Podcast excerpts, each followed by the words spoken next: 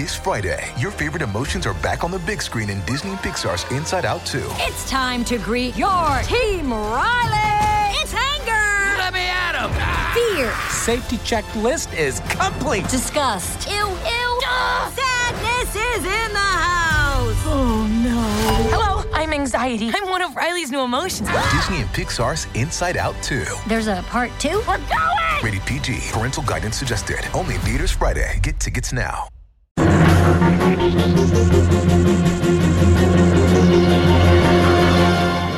Welcome to Pickle Me This, the officially unofficial podcast for Rick and Morty on Cartoon Network's Adult Swim.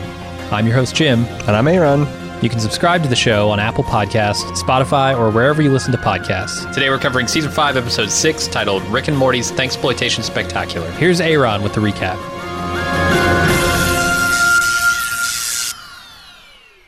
Rick and Morty are at a nation's capital to steal the Constitution, which contains a secret map leading to a powerful and fantastic treasure, the Crypt of the New World. Unfortunately, Morty ends up destroying the priceless artifact along with half the monuments of Washington, D.C. This leads to our dynamic duo being in hot water with POTUS, the President of the United States, once more. Rick sees but one way out. He's got to transform himself into a turkey to get a presidential pardon on Thanksgiving. All right, Aaron, what'd you think of this episode? You know, I thought this is a good, just mainline, main sequence Rick and Morty episode. Um, it didn't blow my mind from a temporal or spatial dynamics standpoint, but I like this president. Mhm. Uh, I think him and Rick's dynamic is funny. Uh, the idea that Rick would, you know, again transform himself into something ridiculous to avoid doing something unpleasant or whatever, I think is is is solid. And uh, yeah, other than I don't know, I- some sometimes it felt a little weird, little weird punch downy uh, with uh, with rural Americans at some of this some of the stuff, but Hmm. uh, you know, maybe maybe that's just me. What do you think? Uh, yeah, I I'm surprised at how much I like this episode, given what it is. It's a Thanksgiving episode in the middle of summer, uh, it- which I guess they do because they don't ever get a chance to do Thanksgiving episodes. I, I don't know. Well, I, I I've got some speculation I, we could engage in if you want to. We could save that for later. Or Maybe they were angry that they missed July Fourth by a week, so they decided to do two Birth of America episodes in a row. Uh, they're yeah, they're like, uh, well, we can't hit July, so let's just do a bunch of holidays unrelated, and we'll just make it a thing. That's season five. It's just all the holiday. Uh, Halloween's Okay. next week.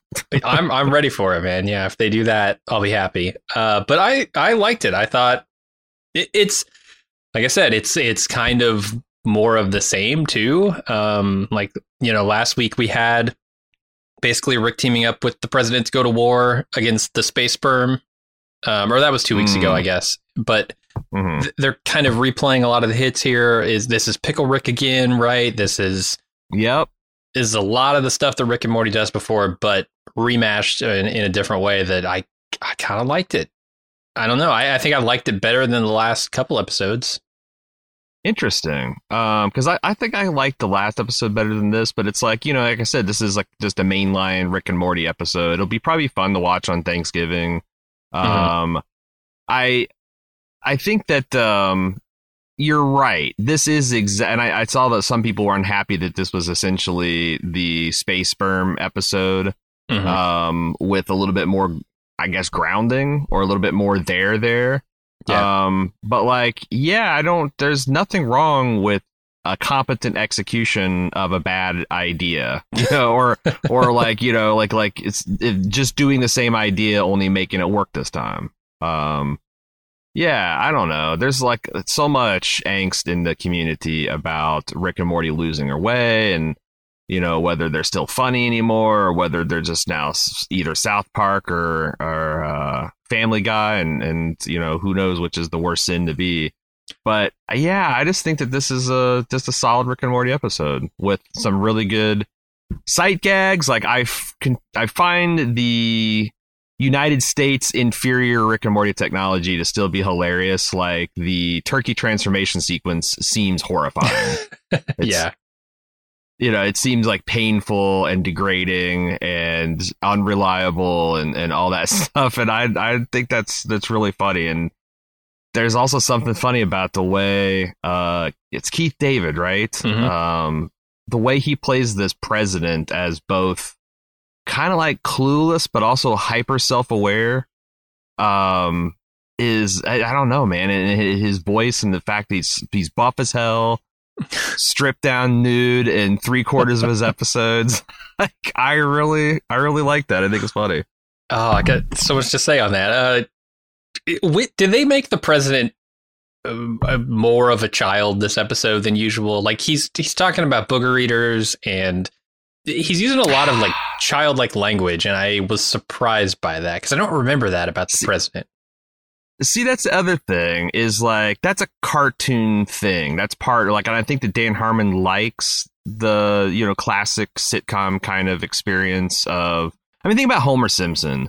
Uh, Homer Simpson in season one of The Simpsons was recognizably a regular dad who Yeah, yeah. you know had lost his cool and he's dealing with his brat son and hated his job and all that stuff. But like Homer in by season ten was an active moron, Mhm. like two brain cells to power, and one of them was concerned with beer, and the other was donuts. what is he Um, in season so, like- thirty or whatever it is now? That's what I'm saying. I just went to season ten because I know what it was back in the quote unquote glory years. And there's Right. this, you see it in a lot of comedies, especially like Always Sunny. You know, you look at season one Mhm. and they're like despicable people, but also none of them are like murderers or rapists or, you know, uh, doing some. I, I think there's this temptation that like you find something funny in a character, like a quirk, Mhm. and everyone likes that thing, so you make it. You know, they become more of that. So like Keith David, it's funny when he's talking like presidential, but also kind of like he's stupid and he's vain and like just lean. They keep leaning into that. So I think you're detecting a real thing, which is just the everyone's character becomes more and more strong in a in a sitcom uh, Yeah. until something resets it or the sitcom ends. That makes a lot of sense. It's funny to me that they would lean into that uh, dynamic for the president, but then the thing that people really love, which is the continuity, they're like, nah, nah, not going to give you any of that. Well, see, continuity is not a typical uh, sitcom. That's true. uh strong point like i think that like if you listen to dan and his uh, podcast appearances he actively doesn't like the novelization of television that's happening like i think he likes episode Yeah, i mean yeah. i think there's room for both but like i think there's a there's like a craftsmanship to episodic television like making the characters so indelible that you only need to experience a couple lines of dialogue to kind of get them and also flexible enough to like you can do this put this in a, a situation a hundred times and it's not boring like that's Mhm. that's like some kind of fabergé egg of hollywood creativity right sure. i can see admiring that yeah, you hear that, Rick and Morty fans? You're watching a basic bitch animated sitcom. you are you're watching the golden girls with uh spiky hair doctor who that's exactly what you're what you're doing Uh, Um, I, I, I'm curious. All right, let's let's talk about this because Amazon advertises this season as uncensored, and I, I couldn't help but notice it's definitely censored. What is this false advertising? Dude. Is this like you're just not going to show the president's dick? I mean, I get not showing Morty's dick, sure.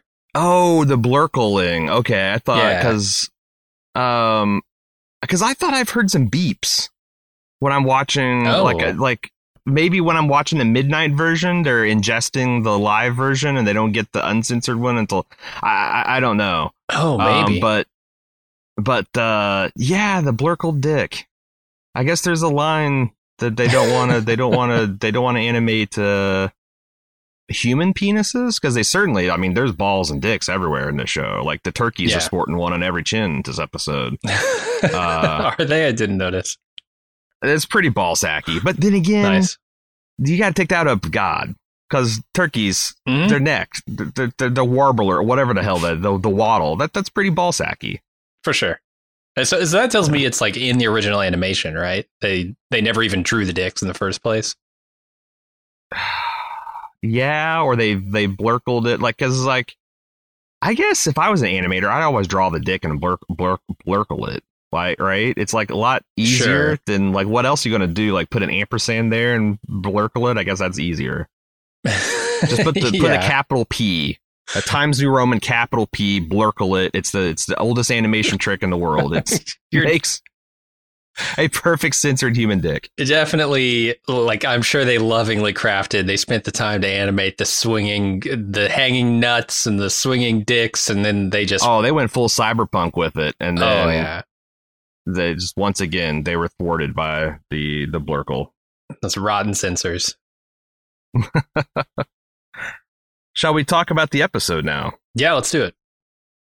This is one of those like it's just one thing going on episodes. There's not like a A and B plot to cut back to. I mean, I guess there's a little bit of a B plot with the Smiths Thanksgiving um that Jerry and Beth are trying to valiantly hold in the face of Rick going to war with the United States government. Mhm. Um, but like we've already discussed it by acknowledging that it's there.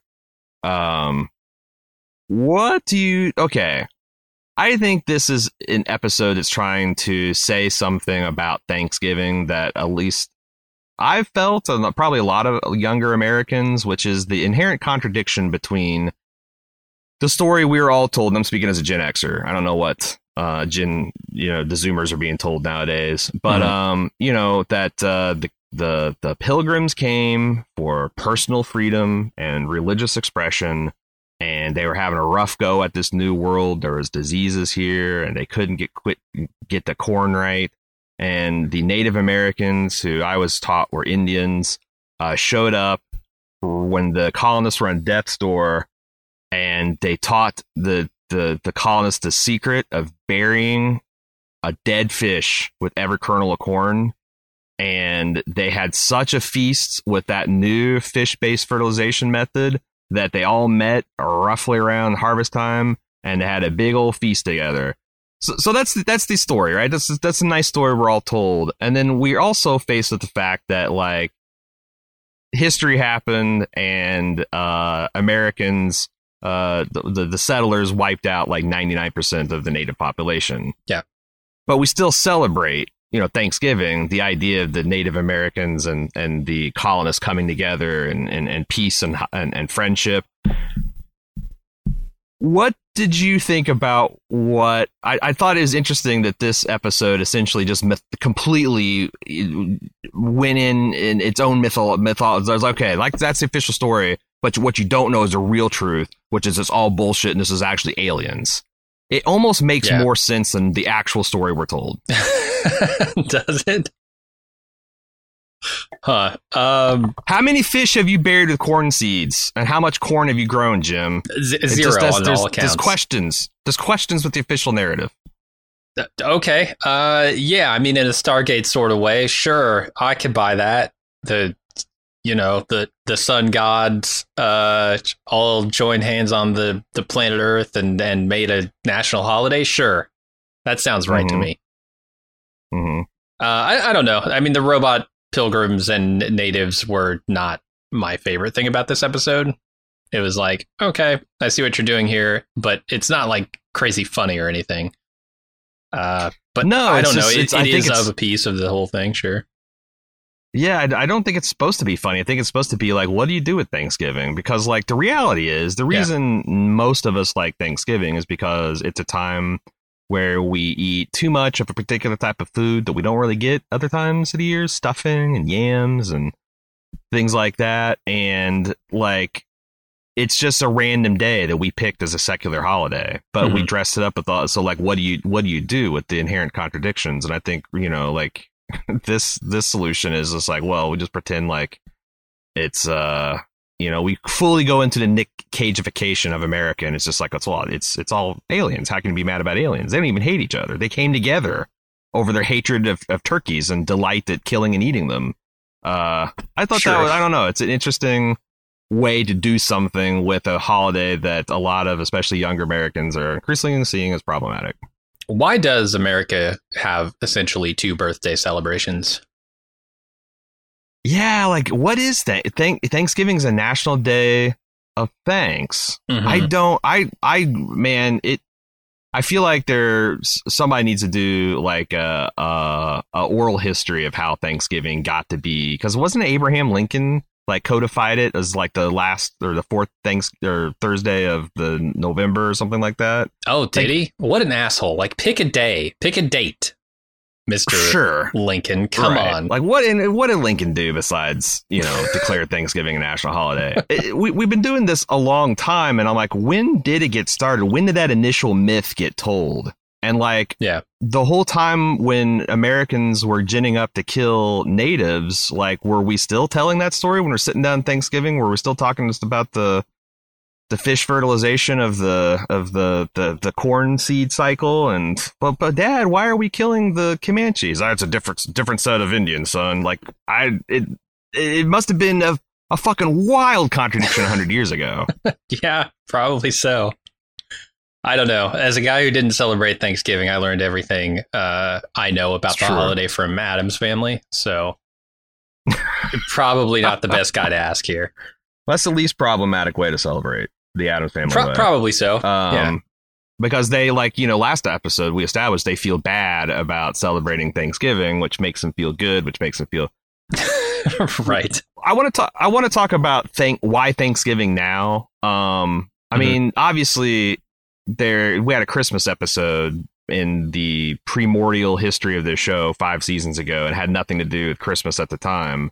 Yeah. but I also looked like the first couple episodes of uh, season four aired because of the contract disputes and all that stuff came out out of season for Rick and Morty, and they came. It, it started airing in November, and I wonder if this was originally timed to be right around Thanksgiving and the writers or not the writer strike, the COVID, the the the uh, the viral strike that came. Uh, I wonder if if that threw off the, the timing, and now we've got this Thanksgiving episode. Then what's the Rickdependence Spray episode about? I, I don't know. They did two like But that very but that close didn't have together. anything to do like that. That was Yeah. just literally the name, like like making a fun of the ejaculation, the spraying, right? Sure. Like, I, I I don't And I it, don't know that it was that- kind of an independent. There's a lot of Independence Day shit in there, right? Like for sure. true. It's themed. right, it's themed to but- the movie, not the holiday. Yeah, yeah, yeah. That's what I think. And and if if if you go with that, then but like also like they had the giant homeless Santa Claus exploding over Christmas episode, Yeah. uh, and that came out in like May. So sometimes you just Hmm. you know holidays are fun to talk about, and I'm sure the writers' room had a lot you know to discuss about like what is this fucking holiday anyway, and I think that's. But I don't know. Maybe maybe a one time is supposed to air a little bit closer to the main sequence.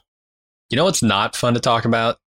The portal gun uh appearance. Portal gun right off the bat. Can we can we co- declare the like done. por- portal gun conspiracy dead? It was officially dead, I think, last week, but there was a lot of, uh, you know, it happened so quick. I think a lot of people, mi- you know, missed it. It's like one of those things. I did. Yeah. And, but, but yeah, like portaling, portaling's back on the menu now, boys. Yeah.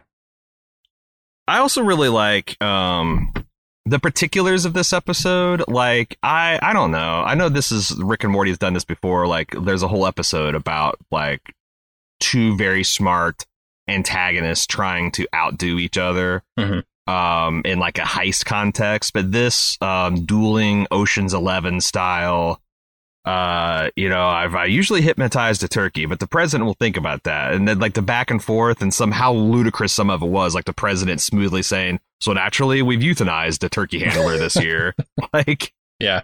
well why did you you're changing the whole system up why don't you just leave uh you know furlough the guy you you got to take him out Apparently. Apparently he he's knows no longer much. part of the process. He's seen too much, man. He knows the turkey plan. Mm, he knows the secret about the turkey eyes. I thought all that stuff was funny, like you know that I'm going to become a turkey, but you know you always know that uh, you know humans are face blind to turkeys because you can't tell them apart, and uh, the you know when they turk turk turkization of the troops I thought was funny because um you know they're in- inserting this chip that they they say it's like this is going to be important later. I I don't Mhm. know. I'm a sucker for that stuff that's lampshaded like that Yeah. um it's just it's just really funny because the funny thing is, it's like ninety percent of what actually happens in the movies. Mhm. Like if you watch Tenet, Tenet is like one of the worst examples of like exposition where they almost stop and tell you, remember this because there's going to be a scene of Denzel Washington's kid walking backwards and about 45 minutes from now it's going to blow your fucking mind and you're not going to remember if you don't remember about the fucking backwards time oxygen molecules and I, I I just I don't know I think it's really funny Uh, yeah, I mean the animations they do when they Turkify people are great, especially the president. They really go all out when they Turkify the president, and it's Yeah. just it's just like I don't know. It's what I imagine the worst of transporter accidents in Star Trek would be. Oh, the and like he stri- strikes to Jeff Goldblum, f- the fly, like inside a teleporter pr- po- uh, pose. Does he? I didn't Uh, notice that. That's awesome. I think so. I mean, I, I think that that's that's the case where he's kind of like crouching naked and his hand, their hands are kind of like twisted. Uh, And yeah, you you're know. totally right. Now that you mention it, Yeah, I think they were going for that, which I I, I think is really funny. yeah. Um, I also there's a lot of stuff like uh, there's a lot, of, a lot of social commentary in this, like the Mhm. soldiers, um, like b- going inside the turkeys and they instantly start being like needlessly antagonistic, like they're grabbing a turkey, like what's up with you scumbag? Get out of my face, turkey wobble neck. It's like Jesus Christ, these turkeys are just here to be pardoned, man. You're not at war with all the turkeys. You're at war with Rick. I thought that was kind of funny. Um, maybe that's a good segue to talk about um, I felt a little bit the Timothy Olyphant stuff. First of all, if you didn't know, Timothy Olyphant is the badass Marine turkey, uh, the the the, the turkey alpha one, whatever you want to call him. Uh, big year for Mister Olyphant for uh cameos. He he got the big uh, uh, what was that? Uh, the Good Place cameo. He's in Rick and Morty. Uh, last year he was in uh, the Deadwood movie. Big cameo in that one. Well, they canceled Um, Santa Clarita Diet, so he's got to go do something. Right. He's got he's got he's got to get in. We got to get our Olyphant some way. Mhm. Um, but like portraying these, I don't know. It's very. It's, this is very kind of Team America South Parky, where it's like it felt like the criticism was aimed at the individuals rather than institutions. Like, is it Timothy's Olyphant's fault that he is so bought into this system that he defends the president who can't be held responsible for how the way the country spends its money buying missiles instead of providing them health care. Mhm. Like, I don't know. I felt like it was a little bit like these people are just too fucking stupid.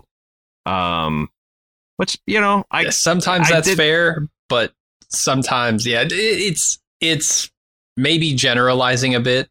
Um, because I know that there are people who certainly, you know, wear fucking camo hats and listen to country music who are not this stupid, not even close. Uh-huh. Um, oh for sure. but I mean, you know, taking things to extremes is what comedy can be all about, also. So I, yeah, it's 100%. it's tough, you know, um, because they are they are painting with the stereotype brush here, and it can come off as offensive, certainly to some people. I I don't know. Well, it's not offensive. It, yeah, I'm not gonna say it's offensive. It's more of like who you know when when because we've talked about this a bunch in podcasts. Like what's punching up versus punching down. Mhm. Like punching. You know, if I say Dan Harmon's a fat sack of shit uh, and needs to start dyeing his beard because he looks like a homeless person, that's mean. But Sure Dan is. Harmon's a multimillionaire with like powerful people on call, and you know, like like are like that's me punching up. Um, you know, Dan Harmon responds to me on Twitter. He's punching down. okay, Um, yeah, But but like so like if the target is the people being taken advantage of in the system who are asked to go put their bodies through a meat grinder in war and then come back and be shittily taken care of. Mhm. Like it's it's I don't know it's, it's usually Rick and Morty I feel like is I don't want to uh, harp on this because I know it's not a fun conversation but like I don't know like um I felt like there could have been maybe some more shots at the government or the president or like even like what they did with the country music like to show how kind of like shallow and bankrupt like you know pop mm, uh, country music is today like i like that that's Well, pretty it's very similar to like bo uh burnham's pandering stuff but but Yeah, I mean, I, I, I don't know. The, some of the country music, I, I really thought the song was funny Um, but but the lyrics are definitely like making fun of a culture that likes that music too. Right. Like when, Yeah, when you're yeah. talking about you know being being pregnant and having a pickup truck and only choosing one of those, like, it, yeah, it's I, I don't know. I don't know how to feel about that stuff because I'm not in that demographic and I don't want to like be seen as Maybe punching that's what down, it. right? Yeah, maybe that's because I'm definitely you know um, from the poor white trash demographic, so it uh it it definitely I guess hits a little little, little bit different, you know. But uh anyway, that was the the one thing I I thought was a little little out of touch or felt kind of mean spirited, and ca- came Yeah. down to like.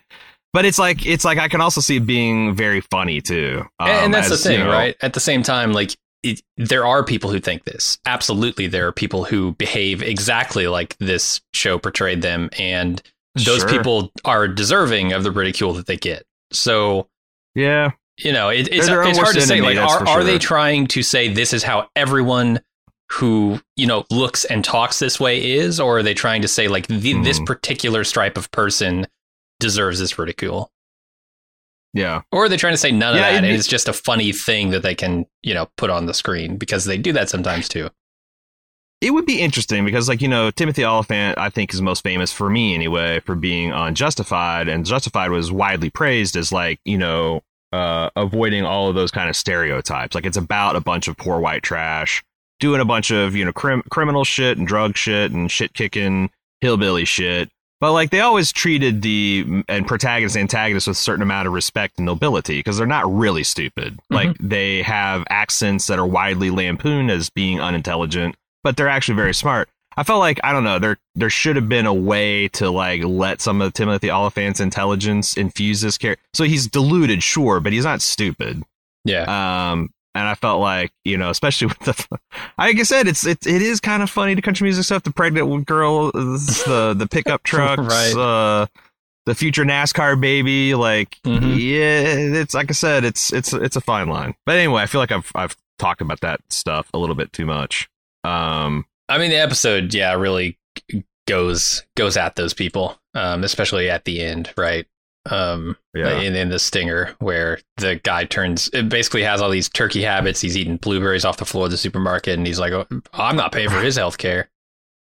Uh huh. Yeah. Yeah. It's uh post turkey stress disorder is what he's uh, having. It's poorly understood by doctors right now. Yeah, and like I said, it's like that's the thing where like I think that's effective satire is like you know now you're Mhm. actually getting to the heart of it, which is everybody wants to support the troops until it starts costing money, and I, I don't even think that it's like it's weirdly like a political thing. Like I think most Mhm. Americans want to, oh yeah, fuck yeah, Yeah. there's guys that and and gals that have missing limbs for God's sake or missing chunks of their psyche. We need to make them as whole as we can and keep taking care of their all their all their life because you know they Mhm. they answered the bell. Whether you agree with what they were doing or not, like you know that was part of the deal. We're going to do this, and then you take care of us, and then not do that. So, and there's a little bit of like that- that's the thing. Is like Dan, neither Dan nor Justin understand politics, so it's all about like congressional races and stuff. But there's a little bit of that about like you know if the hogs are kept fed, then there's going to be no bubbles, no troubles. Um, Mhm. but it, it it I felt just it, it it didn't it wasn't quite as sharp as it could have been. The the criticism there. Gotcha. How how did you think they did with the Charlie Kaufman criticism? I mean, it's pretty funny. Like it's you know, like if, if Charlie Kaufman was given the assignment to do a Thanksgiving movie, right? Mhm. Like he would absolutely turn it into a navel gazing, neurotic, for sure. uh, autobiographical attempt of him to do this impossible thing.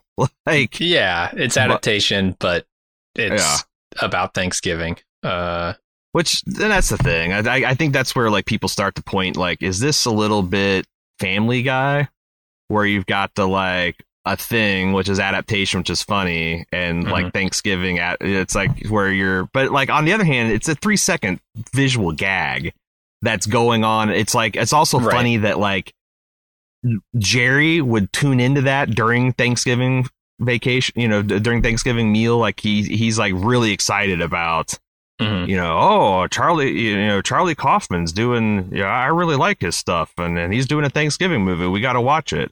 It's almost like the jokes at his expense. Oh, sorry, it's Wizard of Oz. That that's my fault. Oh, but it's it's a it's it's but you're right, but they're they are airing it at Thanksgiving because it's like a holiday movie. Yeah, I guess I, I don't know when they air Wizard of Oz, but yes, it is playing during Thanksgiving dinner. and Jerry's making a point of watching it. Uh, so like I said, it, it Yeah. feels like it's more of like Jerry's stupid than, and also yeah, it's a three second gag. Also, I think uh, writers uh, understand the the trials and tribulations of being a writer. I would not be surprised if a lot of these writers very much like Charlie Kaufman's stuff because it gets at the heart of the difficulty of what they do sometimes. Um, Oh yeah, they they know what they're doing, right? They're making fun. This is like punching yourself. This isn't punching up or down. It's like, haha, this is funny, but we do this on a daily basis. oh 100 percent. They have to, especially since like you said, it's you know it's like writing is very hard, but it's also not digging ditches. Sure. Um, and like that Kaufman stuff is like expert at just, you know, making writing seem like it is that like Herculean task. And it's, Yeah, and, it's and I can tell, totally, right? yeah, like the Dan Harmon has to, like, he's the one that's like, I hate writing. I love having written. Yeah. like when it's over and people are telling me how good it is, I love that. But like, God, writing itself sucks. I fucking hate it. No one should Mm-hmm. do it. Um, and it feels very much like a, a Kaufman esque thing. Yeah. Um, what do you think of uh, us losing New York City, or perhaps the entire state itself, to France? uh, Yeah, he sold New York to France and, and gave that money to Congress. Made him the most popular president ever.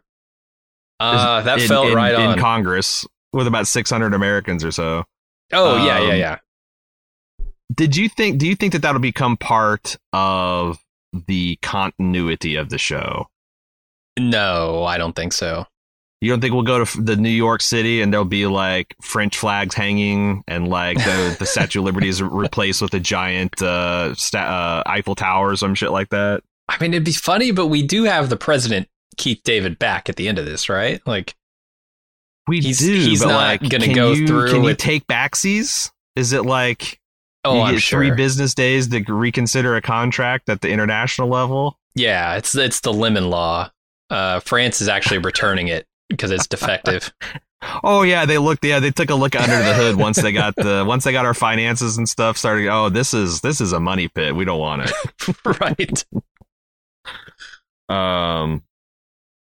Uh. Yeah. I don't. I don't know the uh the presidented turkey. We talked about the transformation process, but like, Mhm.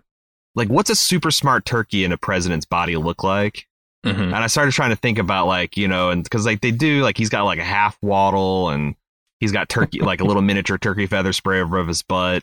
But like, how does that work? Yeah. If you injected a turkey with human DNA, they would understand. But it's like, yeah, I've, I've, I was thinking about the concept too much. Oh, Well, I was Um, I, I was thinking about it in the lead up. I'm I'm like, okay, I see what's happening here. I know exactly what they're going to do. They're going to turn this turkey back into a human, but what is that going to look like? And I was imagining all the ways that could go. Um, you know, having seen stuff like The Fly, and I, I guess the way they went is not where my head went, but I enjoyed it. I thought Yeah, it's like the most interesting way to go, right? Because you can't just make him a human that that clucks all the time, right, or, or gobbles all the time, Right. whatever. That that's not funny. That's not interesting. But if you can make him talk and have a turkey agenda, that's pretty good. Right. Uh, so I was pleasantly surprised by what they came up with. Yeah, it has it has to kind of go that that way. Um, I also thought so. We didn't talk about the the funniest. I thought the funniest framing device was the fact that apparently Rick. This is not just the first time he's done this. Like they keep on expanding the story of Rick and the president's adventures together, which might get around to breaking canon eventually. I don't. I don't know how much they care about that stuff. It's like if they if if canonically the president is a man baby, then you know, like so be it. You know, they're they're they're fine with that. Mhm. Um, but the fact that like Rick has faked himself becoming a turkey every year since he's moved in with the Smiths uh, to get out of all the crimes he commits, I thought was a hilarious concept. yeah, I, I do too. They they really used every part of the bird in this episode, right? They they dissected the turkey and pulled apart everything. The wishbone came in, like all of that stuff oh my great. god, the wishbone predator. Mhm. Uh, I wish for money to explode Yeah. instead of having an explosive device.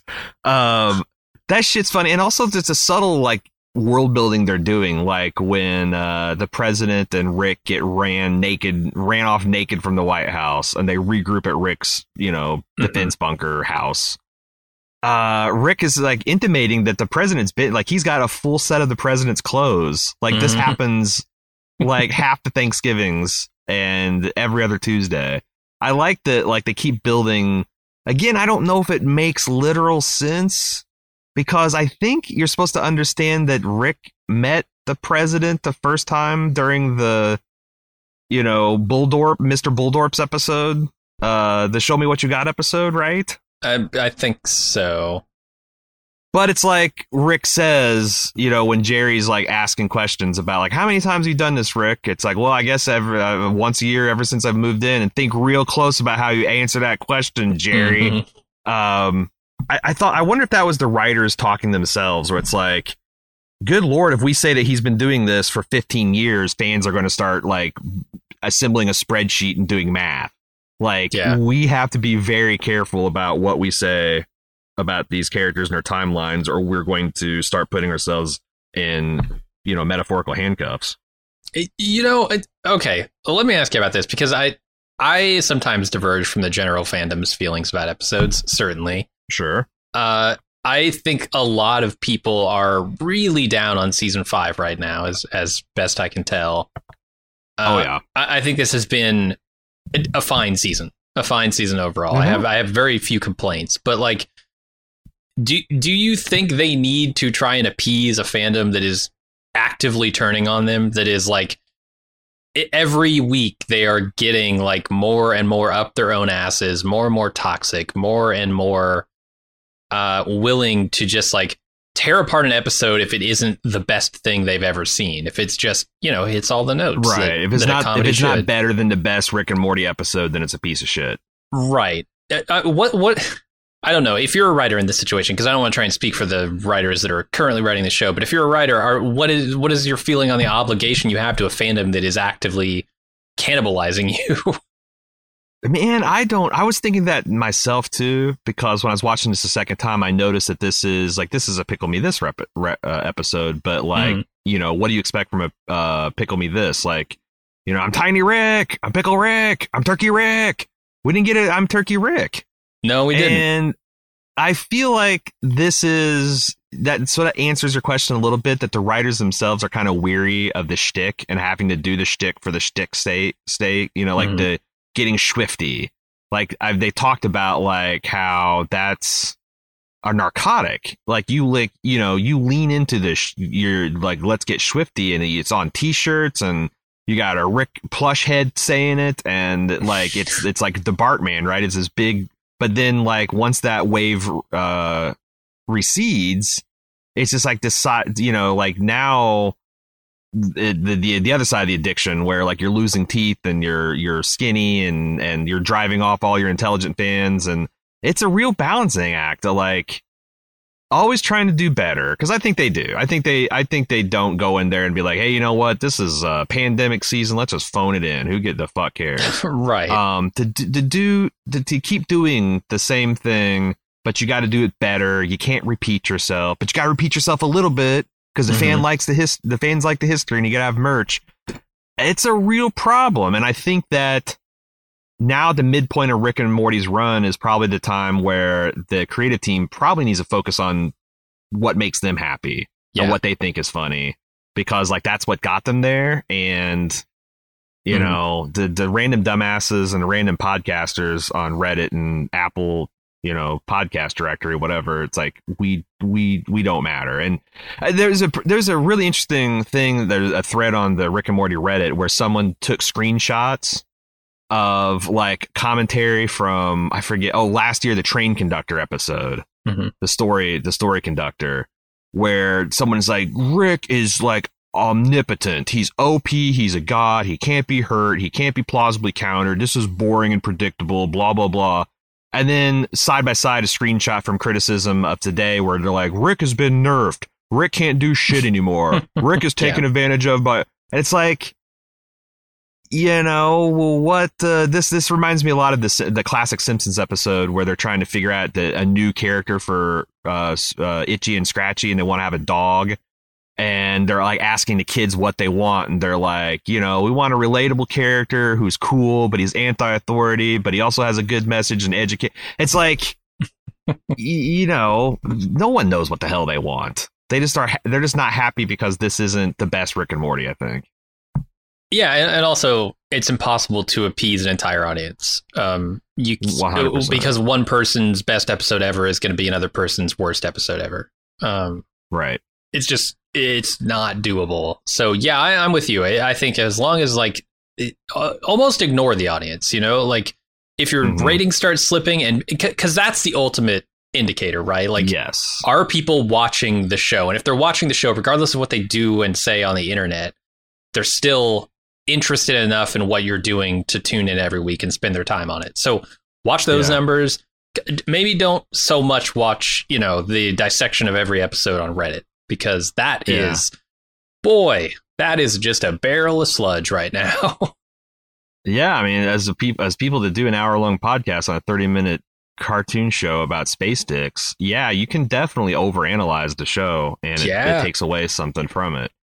But um, yeah, I don't know. It's because I've seen this before with like the Walking Dead community. Like it fractured several times throughout its lifetime, but that show really took a major turn in tone between like the first season or two and like you know the middle seasons to the end season so like it did really transform itself in a way that like i don't know the rick and morty you know what it is it's like rick and morty just i think is starting to not be the it show Yeah. like the massive cultural phenomenon the like riots at mcdonald's over szechuan sauce Mhm. kind of phenomenon. Um, the like the Simpsons at the Bartman height of it. it it's it's not Yeah. that anymore. But I don't know that that's the show's fault. Like we're pop culture zombies, man. We just like find the first, you know, still wi- still warm corpse.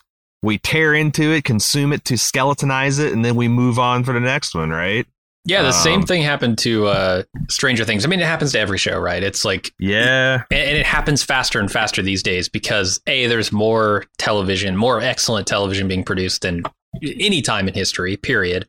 And also the internet has like perfected this consumption machine where it dissects every little bit of it and then it spits out the fandom into another show whatever's the hotness now and the old show is forgotten.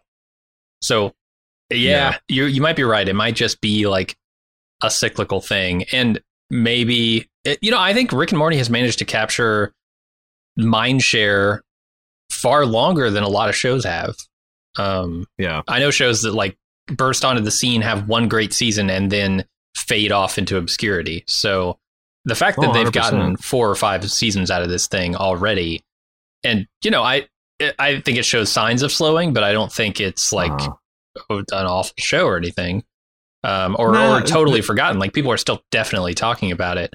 It's just you know Yeah. it's not what it was in season three, right?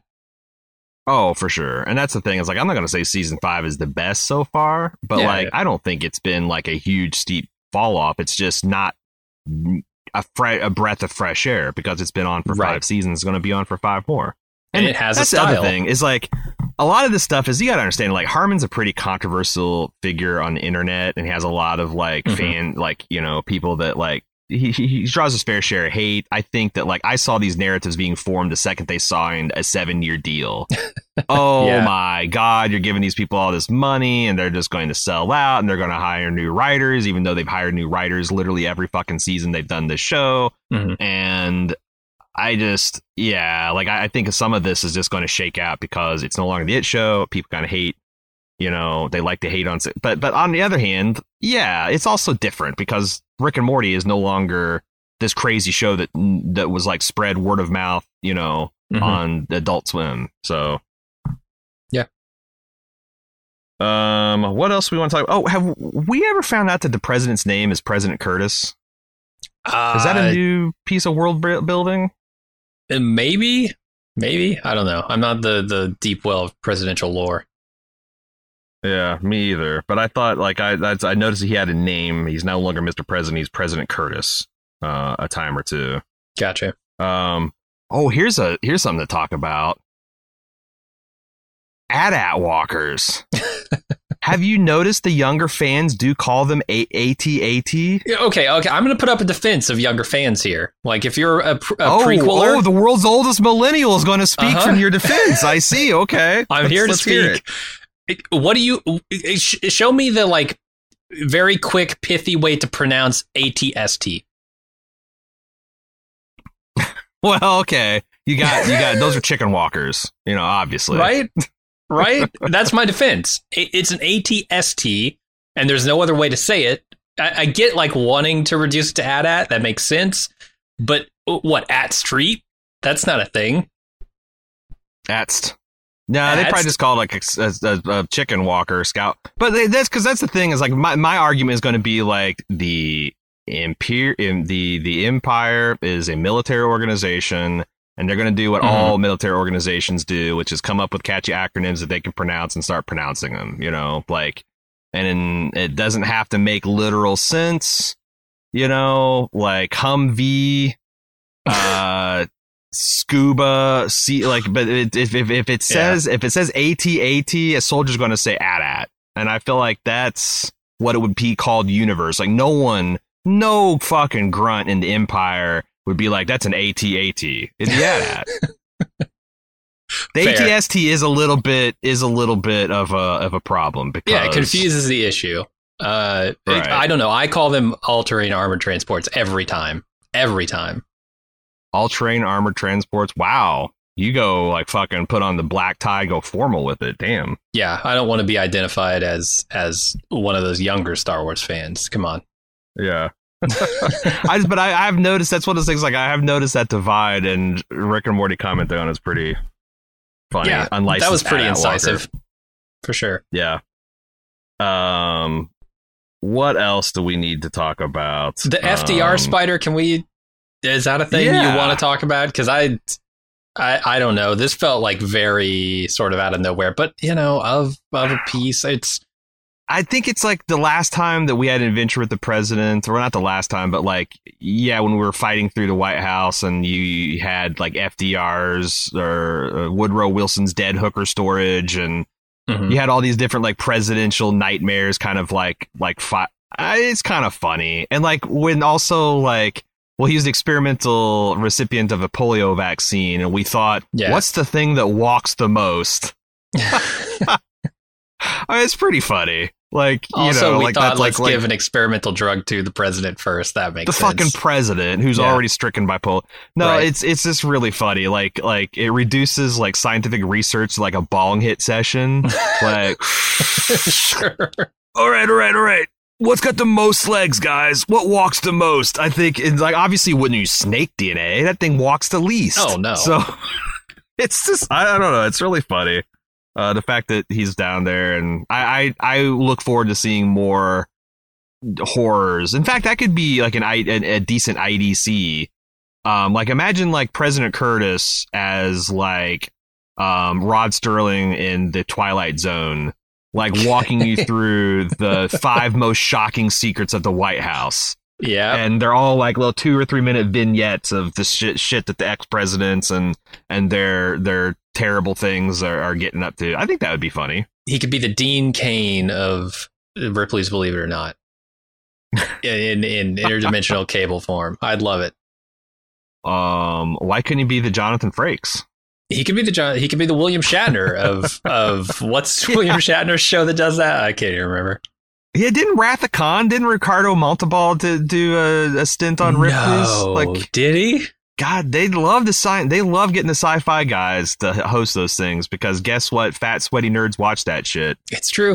Uh, I watched it. It's true. I yeah, I am that fat sweaty nerd. How like that's other things like how many monuments are left in Washington now? Oof, we've- they destroyed the Lincoln Memorial. The Liberty Bell, the Constitution, the Mhm. Washington Memorial. Mhm. Um, it's pretty like Independence Day did a more thorough job of destroying Washington D.C., but, but Rick and Morty's getting there in piecemeal. It's true, yeah. I mean, the whole the whole uh, square there is on fire at the end. Man, they're fighting in the pool. Uh, I, I don't know Oh. the names of, Oh, of any of these. I'm sure the pool has like a specific name, and I should know I that. think it's called the reflecting pool. Yeah, ref- oh the yeah, they say it in the where, uh, episode. yeah, where where uh, Forrest Gump uh, runs across to Jenny. Uh, yep. It is funny that the president, like one of the president's uh, uh, secret knowledge, is where the backup wrench, fountain wrench, is, is is stored, and where the backup backup one. I do always love Um, that in Rick and Morty when they reduce like these super beings to just this, just petty, stripped down to the waist kind of fight, right? Like they're both coming at each other with wrenches. One's a turkey man, one's the president of the United States. They do this with Rick all the time, where like. It, it- Oh, a lot of times when he's it. fighting himself, right, or or you know he'll fight The some Stephen big bad. Colbert tiny teeny universe version of himself. Yeah. Yeah, yeah, and he's like kicking himself in the dick and like poking eyes. It's like Three Stooges type shit when he's like the most powerful being in the universe. Yeah, this I, I like when he goes mono. I, I do wonder if they will overuse that though, because like if every Mhm. single climactic fight with uh, a Rick adversary ends up in like essentially the last five minutes of Commando, Right. uh, I, I yeah, I, I I don't. It feels like a, a a pony, a trick pony that you could use too too often. For sure. But I I, think don't that's know if it all I got here. to say about this episode. You got anything more? Uh do turkeys sleep in trees? I'm with Morty. I like I said, I don't know anything about turkeys. Uh do they sleep in trees?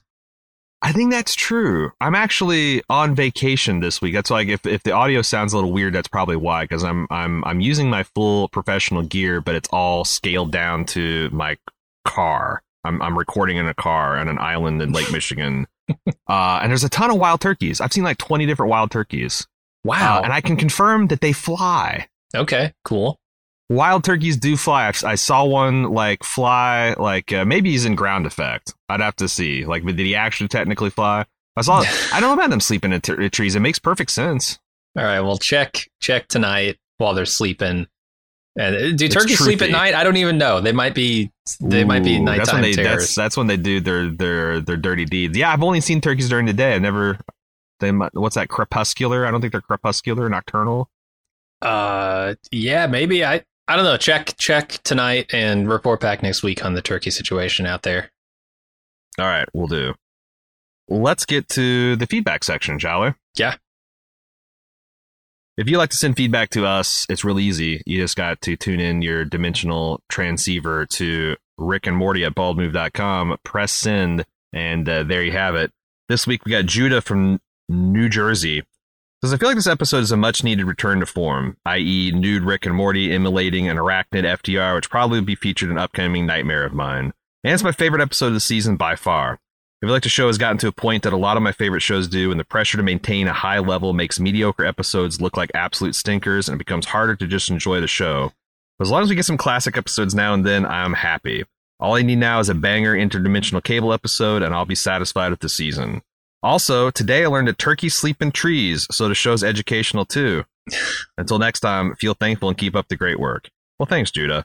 Uh, so I don't, I don't know if Judah did the due diligence to open Wikipedia and do a basic fa- turkey fact. I uh, couldn't be or bothered. He, or he did the, uh, oh, that's an interesting fact. Rick and Morty wouldn't lie to me. I'm just going to Oh. integrate that into my my my operating system of the world. Oh, Judah, no, no. I don't know. There's no. There's. The, I don't know whether he did it the whether he acquired knowledge the right way or the wrong way. I hope it's the Um, former. Yeah, because boy, that's the wrong way. On the other hand, the risk of uh, you believing that turkeys sleep in trees having an adverse effect in your 21st century life, um, probably low. Probably pretty low. Um, but I, I think he touches on something that we were talking about too. That like when you have a great show, like uh, a, a great a good episode can feel bad because it's just every every episode is just so good that like one that's Mhm. just kind of and we saw this with one of the greatest shows Breaking Bad like do you remember in that final season I felt like we were managing people's expectations left right and center like if there was an episode that was mostly talky it's like oh my god Where's all the box cutters? Where's the barrels of acid? Where's the tension? Where's the like motherfucker, they got to generate the tension, which comes from the characters, and the characters come from the talking. And if you don't do the one, you don't get the other. Um, Yeah. I and that's like one of the best shows of all time. So like people having existential crisis over Rick and Morty, it makes it makes a lot of sense. But like, whew, I hope they can avoid that. How do you avoid that tension in a writer's room? Like the knowledge that like literally all the the eyes of the world are are on you to make them laugh hard twenty three minutes a week. Well, the Olympics are going on right now, and I guess Simone Biles hurt herself somehow. Um, Holy shit! I've been in an Olympic black hole. and, and Um, so like the the Americans came in second in like the floor routine or whatever. I, I don't know gymnastics, uh, whatever they do in the Olympics. Uh, and and I, I couldn't help but think like the, the the media losing their shit over the Americans winning silver for the first time in like almost two decades is Since the Soviets Ex- gave us a run for the money, it- it's yeah. exactly this, right? It's like it- you your expectations are so damn high. You've been winning for so long that you know once you come down off your Charlie Sheen cocaine infused uh, tiger binge, you're done. Like you. You you just think like everything you're you're seeing the world with world glasses again, and it's not as you know wild and crazy as you thought it was. Uh, So yeah, it's gonna feel not like it felt before, but that's I don't know. Why why would you get upset about winning silver? Why would you get upset about a show putting out an episode that is like funny but not the funniest thing you've ever seen? I It's you know this is very interesting because like Isaiah Thomas wrote about this and like so why why is it uncommon for great championship teams to repeat?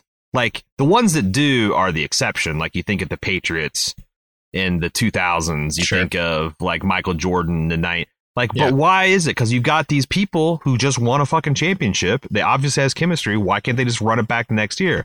He called it the disease of more. The Mhm. fact in the off season, like it's such a huge high to win this thing and everybody's great, but like how do you and, and and you've spent your entire career to win the NBA finals, right? And you got the trophy. How do you get it up again next year? How do you make sure Yeah. that everyone feels valued this, from from the, the the starters down to the the twelfth the twelfth man? I think that's the fans. How do how do you do that stuff? It's disease of more. Like the guys, like they want more. They want more money. They want more fame. They want more attention from the media. They start squabbling and bickering. Um, and I found like two, just as, as a fan, the most fun I ever had in my life as a Colts fan was like in 95, 96, where we were like a nine and seven team and probably playing ourselves into the playoffs and no one expected us. And once we started like winning playoffs and getting to the cha- the the AFC championship every year, and especially once we won a Super Bowl, well, shit, the regular season just became like the preseason. The postseason became the season, and if you didn't win the Super Bowl, it's a fucking this is this what why it's garbage. Why did I even watch twenty games? It's Yeah. ridiculous though, right? But I think it's that disease of more that everyone wants Yep. bigger and better, and real life is not is not a perpetual joy machine. You know, there's like there's there's just it's, it's, it doesn't work that way. Yeah, I mean you see this in everything, right? It's it's it's power creep in in CCGs and video games like uh you know World of Warcraft. It's not going to be the same if you're fighting at level 60 for the entirety of this what two de- decade and a half, two decade run at this point. I don't know. Right. They, they gotta Yeah. they gotta up the levels. They gotta they gotta make everything bigger and cooler and more powerful and flashier why even playing? yeah. yeah. Um, and that's, I mean, that's just gonna happen. It's, it's not even something that I blame people for for having that attitude toward. It's just something that naturally happens because those serotonin hits or whatever you're getting from whatever you're doing at the time just don't hit like they do uh, forever if unless you you know up the ante. So Do you think that they have um because this reminds me when you're talking about power creep, um Rick being OP versus being kind of brought down to earth, being deep, being nerfed this season. Do you think that there's actually something they're doing from a clever storytelling point of view? Because I, I know that like one of the things that people um have a problem with a therapy uh, or like if they get on medication that like mitigates like their mood swings or something. There's off there's often this this uh, idea uh, that like that like I needed that that edge to be whatever. Or a lot of creative types like they need drugs or alcohol so they can do the hard Charlie Kaufman writing stuff. Sure. And there's been a lot less hiccuping and like drunken behavior from Rick. Do you think that the, one of the things they're trying to do here is that like maybe Rick thinks that about himself that like he thinks that he needed the the booze and all that stuff and now that he's giving that up to be a better person that he's lost a little bit of his personal power that'll be a plot point or do you think that this is just Rick and Morty trying to figure out a stable way for Rick to be for five more seasons Wow, that's a good question. Because like I, I, struggle to find a way that they tell that story without making the point Rick was better when he was drunk.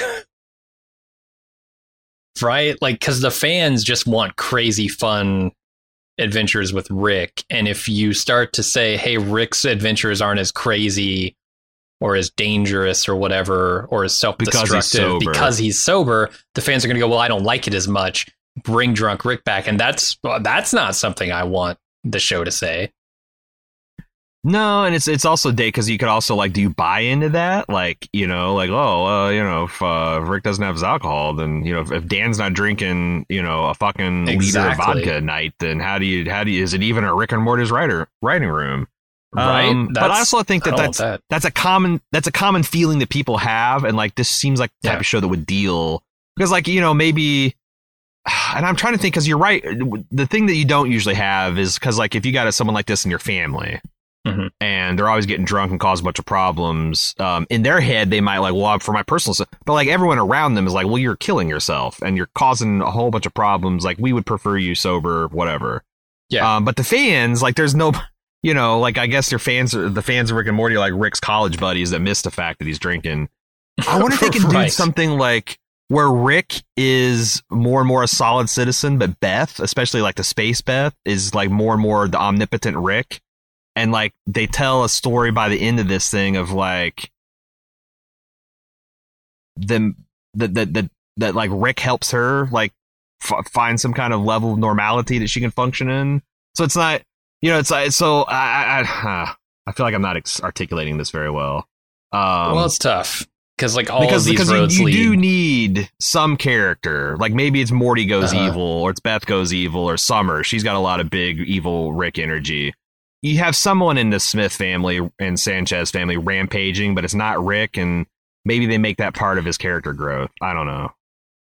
I I mean, look, comedy in in in basic bitch sitcoms comes a lot of the times from pathos, from uh, degeneracy, from all all Sure. of the negative qualities of people. Like if you just have a happy, healthy home life, there isn't a lot of comedy to be mined from that. So It's true. we're talking about a comedy show. There's probably always going to be some thing you could point out with his family and say that is extremely unhealthy. Uh huh. It, but the show also wants to deal with those things. So I don't know how they get to the finish line of this show and say something profound about it. Maybe, maybe that's the thing. Maybe they just wait, you know, wait until later in the show and then they don't care so much if the people lose interest, if the audience loses interest because the show's over. Now it's time to make a statement about everything that they've seen. And if they can do that in some way that like not necessarily recontextualizes everything we saw before, but impresses upon people who were rooting for Rick to be drunk and sloppy, uh, dangerous, destructive Rick. Uh, if it can impress upon those people that that is not a healthy way of being, and you shouldn't feel bad for liking that part of Rick, but you should also not be rooting for people in the real world to be that kind of person. yeah. You know? It could, it- or maybe it's like um a Mad Men kind of thing, because like you know what brought you me into Mad Men is how cool Don Draper was. Sure. right? he's fucking all the good-looking women. He's cucking all the dudes in the boardroom.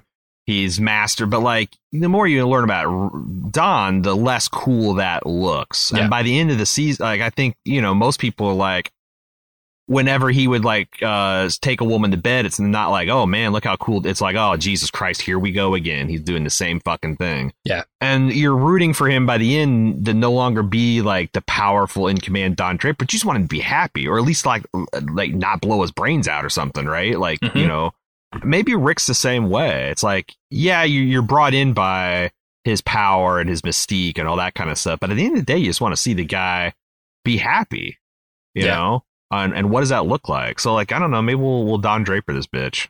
Who, who knows? Yeah, we'll see.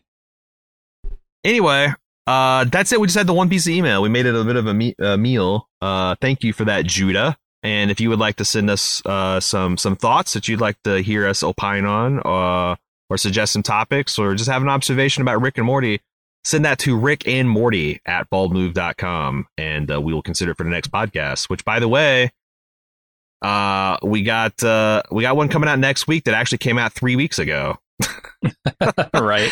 uh, through some kind of accidental Amazon ingestion leak. So I know a lot of you probably have already seen it. I'm looking forward to see it uh, for the first time, and uh, we'll have lots to talk about. That'll be next week uh, on the, I guess uh, uh, we're gonna we're gonna get another um, uh, intro uh, or, or, or credit sequence sequence because apparently this is the Voltron episode that was teased in the. Uh, uh, the, the the the credit sequence. Yeah. Jesus, how many times am I gonna say credit sequence in an outro? Uh, we're about to roll the credit sequence for this year podcast. No stingers. Until next week, I'm Aaron. And I'm Jim. See ya.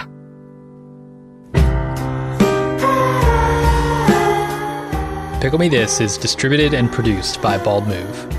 All music featured on this podcast is from the Rick and Morty soundtrack, available from Sub Pop Records.